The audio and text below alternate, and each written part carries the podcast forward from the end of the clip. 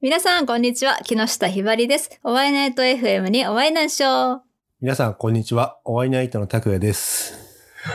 なんか、梅雨になっちゃったじゃん。もう一年半分終わるのし終わったの知ってますあ、そう、それこの間、バイトしてて思って、ほそう、あ、また何もしないで生きてただけう。 だ。またっ何もしな いで。そんなことないでしょ。て、ほんとなんか、いつも思ってるんですよ。あ、また今月も何にもしてない、生きてただけだって。そう。だって毎月 LINE LINE のあれ作ってんですよね。そう、LINE のあれは、スタンあ、プそれ最近作ってないよ。え作ってない。あ、なんだ最近あのね、動画の編集の勉強してて、あ、マジですか、はい。ああ。ちょっと最近その辺やってない。えちなみにその6月って、はいはい。まあこれからどんどん梅雨にまあ本格的に入ってきて、はい。その家の中で過ごす日が多いと思うんですけども、はい。でひばりさんなんかこれ梅雨だからやってることみたいなのってあったりするんですかねなんもないっすよ。 そう。あれでも最初4月頃にさ、あの、はいやることリストみたいなのあったじゃないですか。あ、やることリストはあれ毎月消化してますよ。え、何紹介したんですかえっ、と、ここ最近消化したのはイメコンを受けようっていうやつです。何何イメージコンサルティングというやつですね。何それなんか、じゃあ、それ、そのままちょっと調べた結果を読みましょう。はい。イメコンつまりイメージコンサルティングは、コンサルタントがクライアントの目的に合わせて、職業やライフスタイルにふさわしい服装、ヘアスタイル、メイクアップ、カラーコーディネート、表情、姿勢、立ち居振る舞い、歩き方、話し方、マナーなど、トータル的に最適なパーソナルブランディングなどを行うことです。すげえ、その資格取ってんですかそうってないっす。これから頑張ろうとしてる。いや、これ受けてきたです。あ、講習受けたの講習というか、そのなんか資格を持ってる人にうん。あ似合う色色っていうかはあそのお化粧品だったりとか、はいはいはい。似合う。うコスメの色とか見てもらったりとか、はあはああ自分の骨格はとかを見てもらったりい。はい。して、その似合うお洋服がどんな感じかとか。えー、あ、要は、ひばりカラーをより強く見た 感じそうです。あなたが一番、ひばりさんが一番美しいのはこういう色を使って、こういうお洋服を着て、こういう髪型の時ですみたいなのを教えてもらったって感じ です。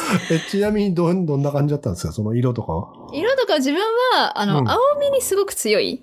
うん。っていう人で、で、なんか、あのーくすんでる色とか、うん。濁った色っていうのがすごいダメで、あ、どどめ色みたいですね。あ、はそう、ダメ色みたいなの。いはいはい。ダメで、ほうほう あのーなんかすごい派手でうん明るい色、コントラストがはっきりした色あーみたいのがすごい似合うっていあうそうなんだ。タイプらしいですよ。へえうんあ、そうなのなんかね、うんうんそのちょっと話をもうちょっとわかりやすく言いますと、最う近んその、あの美容とかおしゃれが好きな人たちの中で、はそのパーソナルカラーとか、あ、はい。そのなんだろう、骨格診断とか顔タイプ診断みたいのが割とまあ流行ってるんですよ。ほうほまあそれがいわゆるさっき言った似合う色、パーソナルカラーっていうのが、う。うんあなたに似合う色はこれですよっていうのを見てくれるものなんですよ。えパーソナル。いやそれう占い的な感じなのなんか、あの、布ど布ドレープ色のさ、うんうんそのなんか、そういうのはをお顔の近く、胸のあたりに当てて、いはそのなんか顔色が良くなったりとか、い。顔色がくんすんだりするのを、そのせ、そういうのを診断する資格を持ってる人と一緒に見て、はあああなたはこの色似合いますね。あれは、これはダメですね。これ使わない方がいいですよ。みたいなのを、まあ診断してもらう。あようなのがすげえまあそういうのが流行って。て、そうなんですねはまあそれちょっと気になる方は、パーソナルカラー診断って調べれば多分分かりやすいサイトが出てきます。あ。ちょっとじゃあ皆さんぜひそこをチェックしてもらって。え、その色変えて、だから自分変わったあのー自分はその黄色が入ってる色、例えば茶色とか、はいあとオレンジ、はい。まあ黄色、マジで黄色マスタードみたいなやつとかな。マそスタういう、ーそういうのだと、ド。は顔がどんよりする い。。どあ、ダメなのそう、顔色がすごく悪く見える。あ、なんそかう血色悪くなっちゃうのか。あ、そうです、そうです、そうです。はあはあでも逆に、その、真っ青、明るい青とか、明るい赤とかを使うと、うんあの、顔がすごく白く見える。あ、そうなんだ。あ、じゃあそうそっちの方がいいってことへそう、そっちの方があなた似合ってますよってことです。え。すげえ、ちょっと実際見てみたいね。もう面白かったですよ。あ、そうなんだ。ちょっと今度一緒にじゃあ行きましょえ、一緒に行くんですかえ、何万もしますよ。う。ええあ、え何た、あ、金取んのそれ。はい。はい。自分3万円くらいでした。高っちょじゃあやめよう。やめよまあ、そんな感じで、あの、6月はやっております。 う。なるほど。雨の日全然関係ないけど。 まあね、雨の日だから、ほら、家の中でいろいろ楽しめることを、皆さんそうぜでひ、すねええ探してみてくだまあ、さい。いっぱいあると思うのでね。そうねはいはいはええい。。何もなかったら、ワイナイテープも聞いてもらってね確かに。ええでは、今週もそんな感じで、一応はい行ってみましょう。はい、はいお会いナイト FM! ムーブメントラジオ改めまして、こんにちは。ワイナイトの拓也です。ポッドキャストをお聞きの皆さん、SNS 限定ワンミニッツラジオからお越しの皆さん、ワイナイト FM がお送りするムーブメントラジオへお会いナイしょう。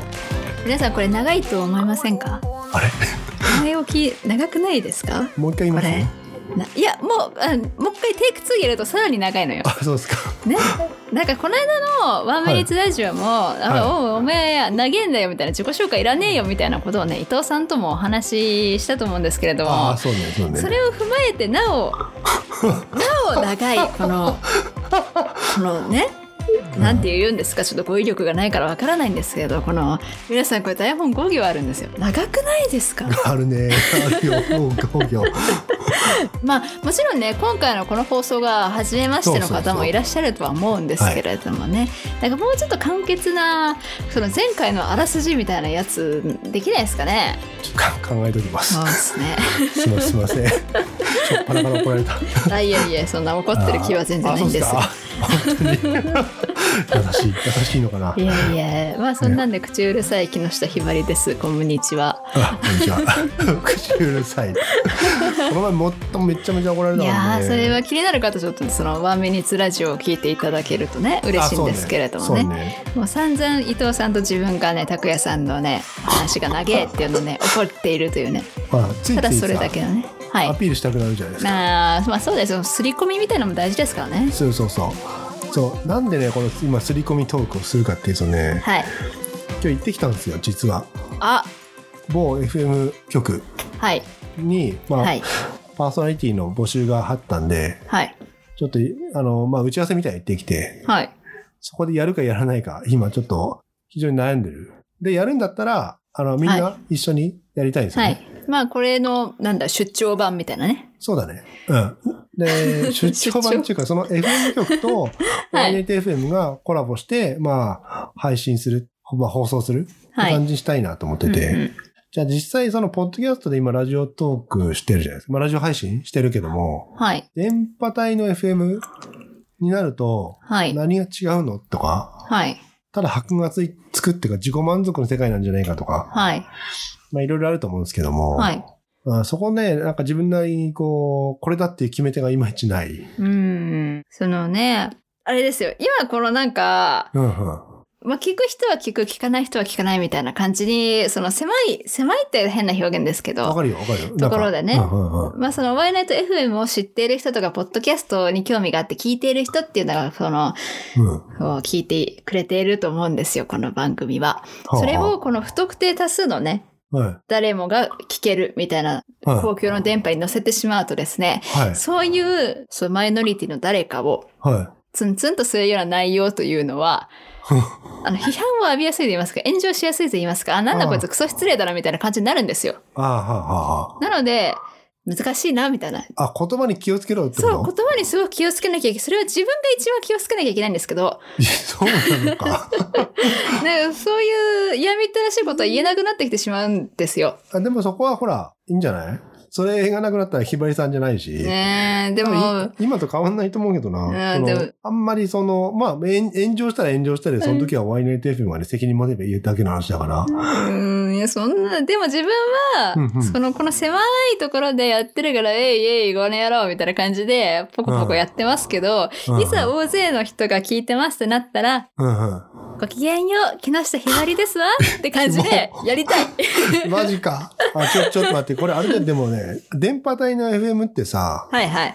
まあ、広くて、まあ日本じゃないですか。日はい本はいはいはい。国内はい。だけじゃん、ではいこれ、ポッドキャストと SNS ってまあ、SNS はワンミニッツだけども、はい。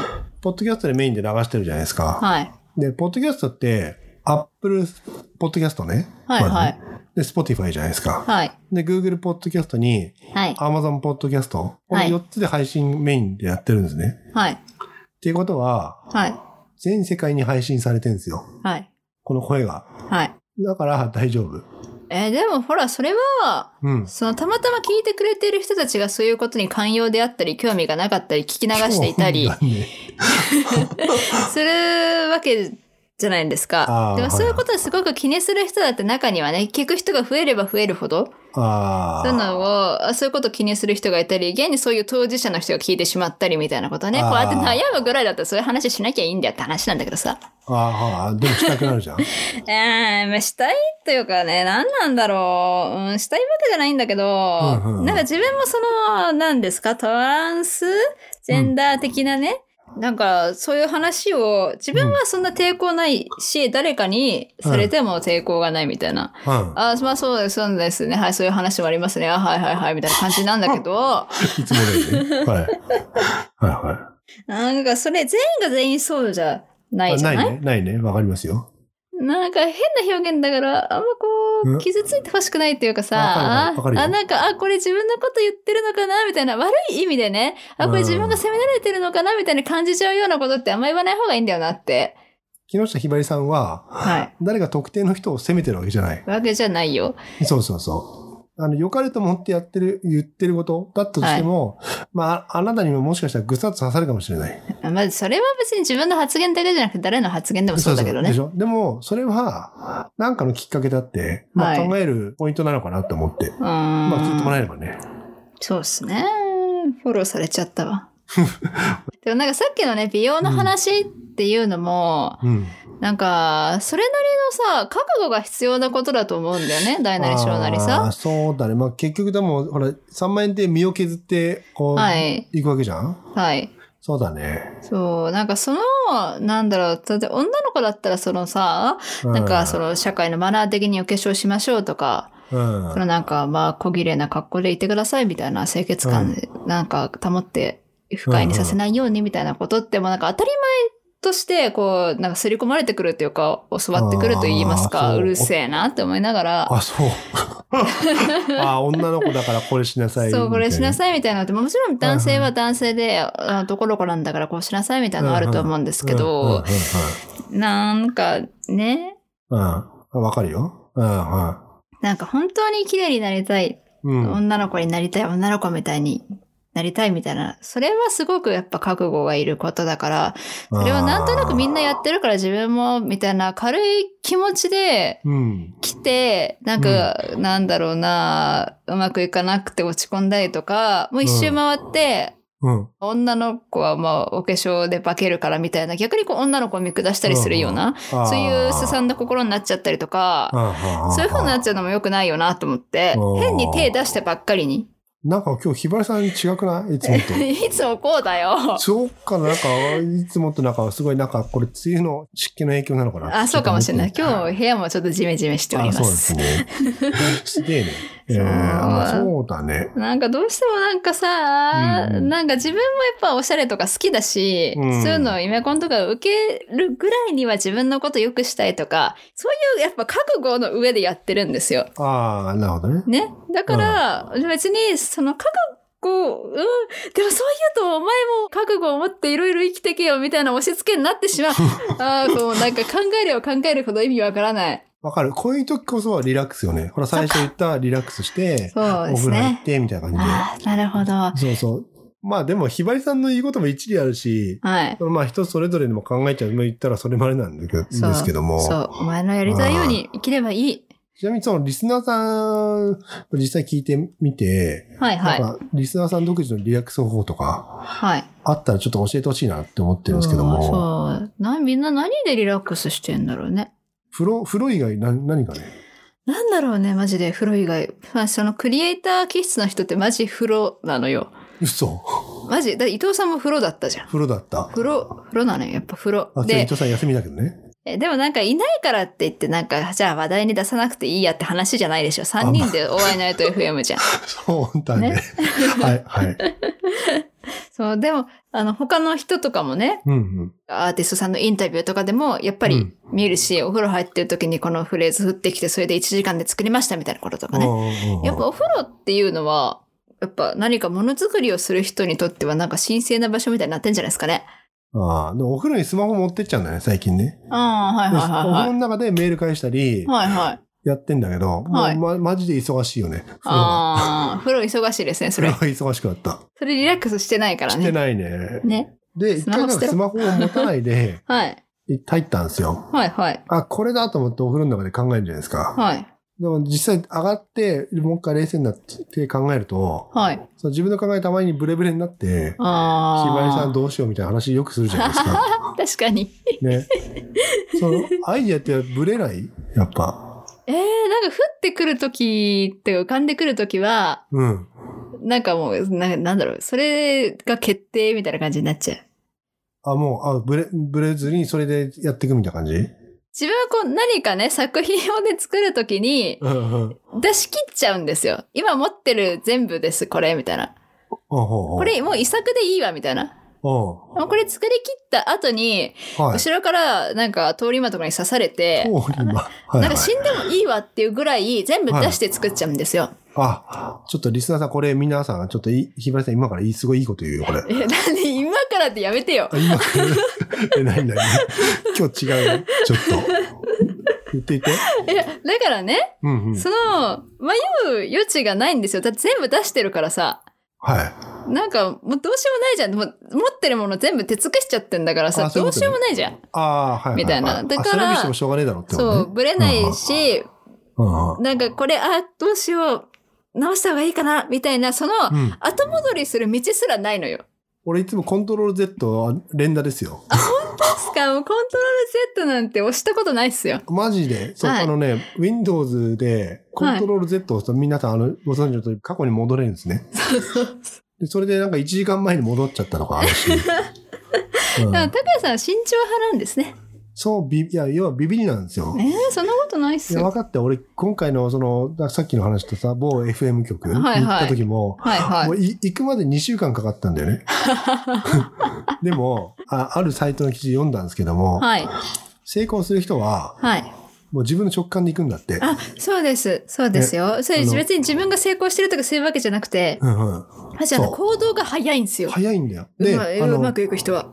どうしようかなって、俺じゃ、ふなんかできんのかなとか、はいじゃなくて、や、やれるにはどうすればいいだろうって考えるんだって。うんそうですね。で、成功しない人は、俺みたいに、はい。で、いつまでもぐだぐだぐだぐだ考えて、 タイミング逃して、あーなんかね、そのタイプって、準備することが目的になっちゃうんだと思うんですよ。ん。そうそう、のわか一る歩わかる。踏み出すその勇気がないから万全にして、うん。あとまあ、じゃあ頑張りましょうっていう時に、うん。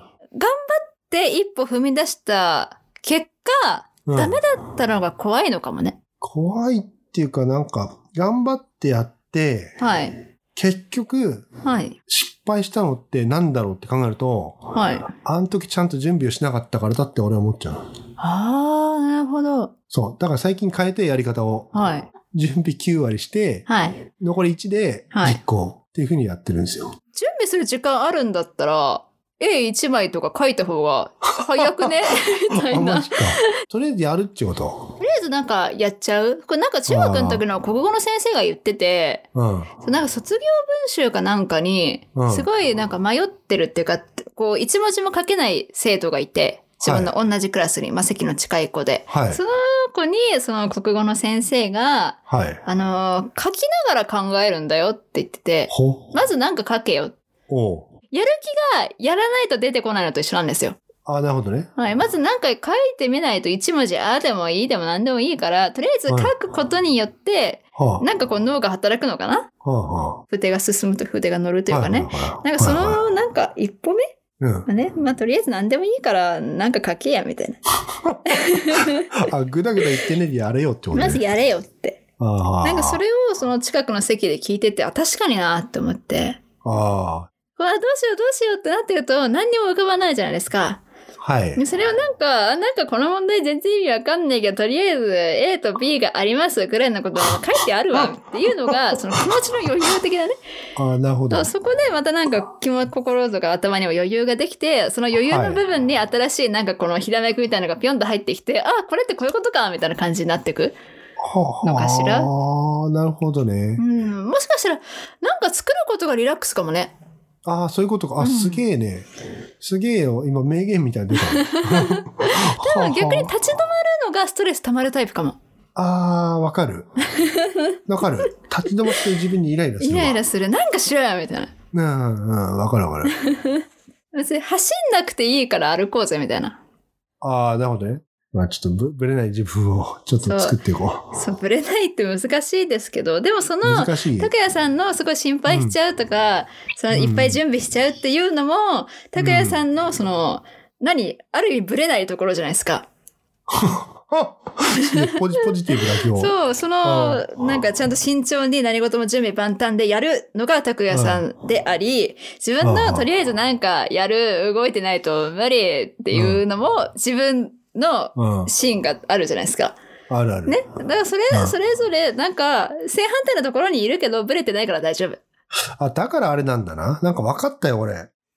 多分ね、このメンバーあれだと思う。俺、まあちょっとお会いナイト FM のちょっと自慢みたいになっちゃうけど、はいはいちょっとリスナーさん聞いてほしいんですけ ど、今ね、今ね、はいはい3人でやってるじゃないですか。はい。ひばりさんぶっ飛んでん、すんじゃんそんなことねえよ。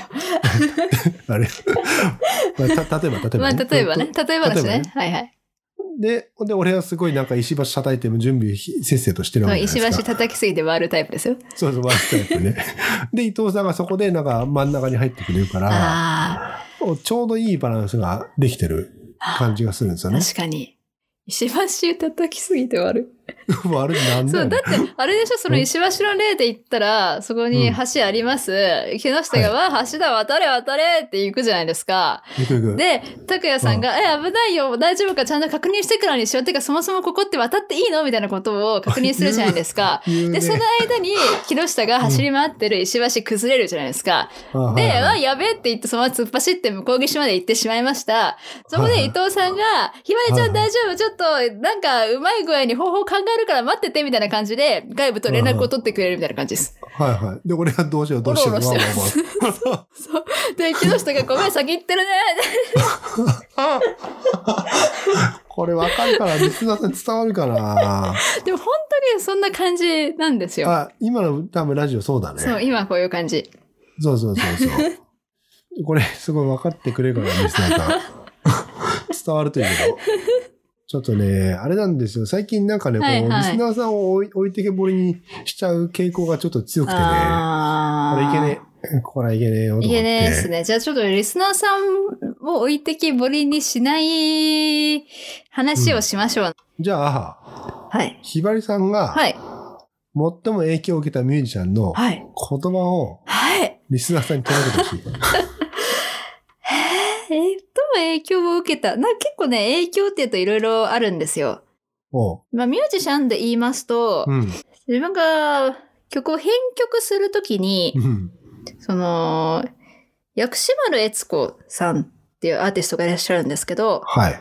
その方が薬師丸悦子メトロオーケストラっていう名義で出してる、はい。少年よ我に帰れっていう曲があるんですよ。ほその曲の編曲がめちゃめちゃ好きで、う。うん。その曲に近づきたいなっていう。それ、今回のパーソナリティセクションしようよ。お、ぜひぜひ。もう一回のちょっと名前教えてください。あ、はい、それは、えっ、とね、薬師丸エスコメトロオーケストラっていう名義で、はいはい少年よ我に帰れっていう曲です。じゃあその Spotify にあのプレイリストで追加していくので、はい皆さんもぜひ聞いてみてください。はい。で、今までそのパーソナリティセレクションの曲、ただ載せてたの。はポい。ンって載せました、みたいな感じで。はい。で、どんな人が書いてなかったんですよ。まだ新しいサイトにはそういうの書今度書こうかなと思ってて。ほうほうほうほう。そうするとなんかそのアーティストをより深く理解できて、その、はいい、ろいろ楽しめるかなと思う。うん、そうですね。今、ひばりさんが紹介してくれたこと以外にも、ちょっと自分なりにまはあ感想とか、そのはい歴史をちょっと調べて書くので、はいえー皆さんもぜひ、えーご覧ください。はい、ご覧くださいまし。なんか話が一個前に戻っちゃうんですけあれど、はい、どうぞ。その、影響を受けたミュージシャンの言葉になりますと、は言葉というと、自分が一番好きなアーティストさんが、アシェット・ブラック・チェリーさんって言うんですけど、あ、はい。その、まあ、オリコン1位、まあ、取れてありがとうございますみたいな話をしてて、うん自分は音楽っていうのは、売れた枚数ではなくて、聞かれた回数だと思ってるんですけど、はい。みたいなこと言ってて、はいで。もそれは、売れてるやつが言わなければ、ただの負け惜しみだって。別に売れてねえけど、聞かれた回数が全てだから、その方が価値があるからって言ってたって、うんいや、お前売れてねえじゃんってなっちゃう。そけうど、だね自分がやっとそうやって、ランキングで1位取れて、うんちゃんと売れてるっていう、その人に聞いてもらって知ってもらってるっていうう、んそのちゃんとした地位ができて、うんうんだからこそ、なんか、やっとその、いやあ、ー売れた数じゃなくて、聞かれた回数だよって、やっと言えるようになったみたいな。ああちゃんとこう説得力を持って言ええるようになりましたみたいなことを MC で言ってたのが、うん自分は一番好きかもしれないですね。そうだね。ちょっとね、今ね、ぐさっときたんですけども。で、ここはじゃあ俺が、お会いないと、はいとして、まあ、あだこだあだこだ言うじゃないですか。はい。ただの負け惜しみだよね。いや、そんな、あの、傷つけようとか、そんなこと思って言ったわけではなくあーそうてい、うことですか、ひばりさん。ただ、その、なんかさっきのその、少年終わりに帰れば、その、うんミュージシャンの言葉ではなかったなと思って、ふっと思い出して、あーどあ、そっか。パーソナリティセレクションじゃあ、その次に、次にその人の曲をちょっと紹介しあてくどだうさせい。その ABC の曲、あ、ABC、その、アシッドブラックチェリーっていう、その、三単語の頭文字を取ると ABC になるから、ファンの人みんな ABC って呼ぶんですけど、はい。その ABC の話はなんかこれからもいっぱいするし、パあ本当ーソナリティセレクションで困ったら全部 ABC で行こうと思って るんで、お前投げやりじゃね えかよ。だってなんかもう ABC はや木下の人生だから、あ、マジか。ちょっはといじゃあ次 ABC を紹介して。 ABC ぜひぜひええ、ぜひぜひお願いしま す。お願いします。で、ひばりさんのはいはい。 LINE スタンプ今止まってるのえ、止まってるんですよ。なんで止まってるんです。え、今、動画の編集ソフトがあるんですよ。はい。それを使えるようになりたいなと思いまして。ああ、はい。そう、音楽の PV とかね、うん作るときに、まあみんな使ってる、プロも使うソフトなんで、あまあ、よくよくはその動画の編集とかでもお仕事欲しいなってあ、思って。欲しい。そうです。うんなので、あ、ちょっと勉強しようと思って、なんはいはかいだいぶ前の話でも30歳までにはフリーランスになるぞ、みたいなことを言ったのでうん、うんうんうんいや、今からこれ勉強したくないと無理だわって思って、うんうんそれにポチポチやっているので、ちょっと自分のやりたいことはそっちのけになってしまって、自分に必要なことを先に進めてしまっていて、なるほどでも大事、大事。そうです。なので皆さん何か動画作ってほしいものがあったら、木下に問い合わせてください。まだお安いねお値段でやりますので。お値段。ホワイナイトのさ、そのはいはいワンミニッツのラジオやつあるじゃないですか。はいはい。ひばりさん今度ちょっと作ってみれるああ、そうですね。もうとりあえずその教則本みたいの一冊買ってあるので、あそうなんだつい一一冊終わって、うん。だいたい基本的な操作をうん理解したら、うんなんかやらせてください。あ、ぜひ、じゃあお願それいします。ただでいいんで、それは。ただ、それはただでいいや。お金今2万円の小遣いをほとんどのこの、この FM に投資してるからな。そっか。そうそうそう。今度また新しいのを始めるかもしれないし、はいはい、そうですね。で今そのお金がかかってるホームページについてなんですけども、はいはいはい。ホームページにはあのメッセージフォームがあるのではい。ひばりさんのその動画はいの編集依頼とか、はい。まあ、ひばりさん頑張ってとかはい。こんな動画作ってほしいとかあったらぜひはいそこにもあのメッセージください。はい。こういう発言はやめろとかね。そうそうそうそういやそれ はそれは大丈夫 だからもちろん、ま、番組のめあの感想だったりご意見、はい。まあ、こんな話してほしいみたいなことあったらぜひ、はいあはのいメッセージフォームに送ってください。はい、お願いします。でね、お会いナイトのサイトは、はい。カタカナでお会いナイトで検索するとヒットするので、えーぜひ皆さんチェックしてください。はい、してみてください。次回の配信が、はい。えっと、6月、 26日そうですね、間に合えばね、ちょっとはいそこにするので、まあ、できなかったらごめんなさい。はい、いえいえ、まあ無理せずね。無理せず。はいわかんない。ひばりさん無理せずって、このリスナーを今だからみたい な感じになっちゃうかもしれないんで、ね、なるべく皆さんとお約束を守るようにするので、そうですね。え頑張りましょう。ええーぜひおお楽しみに。楽しみに。というわけで今回の出演は木下ひばりでした。お会いナイトの拓也でした。皆さんありがとうなし。ありがとねし。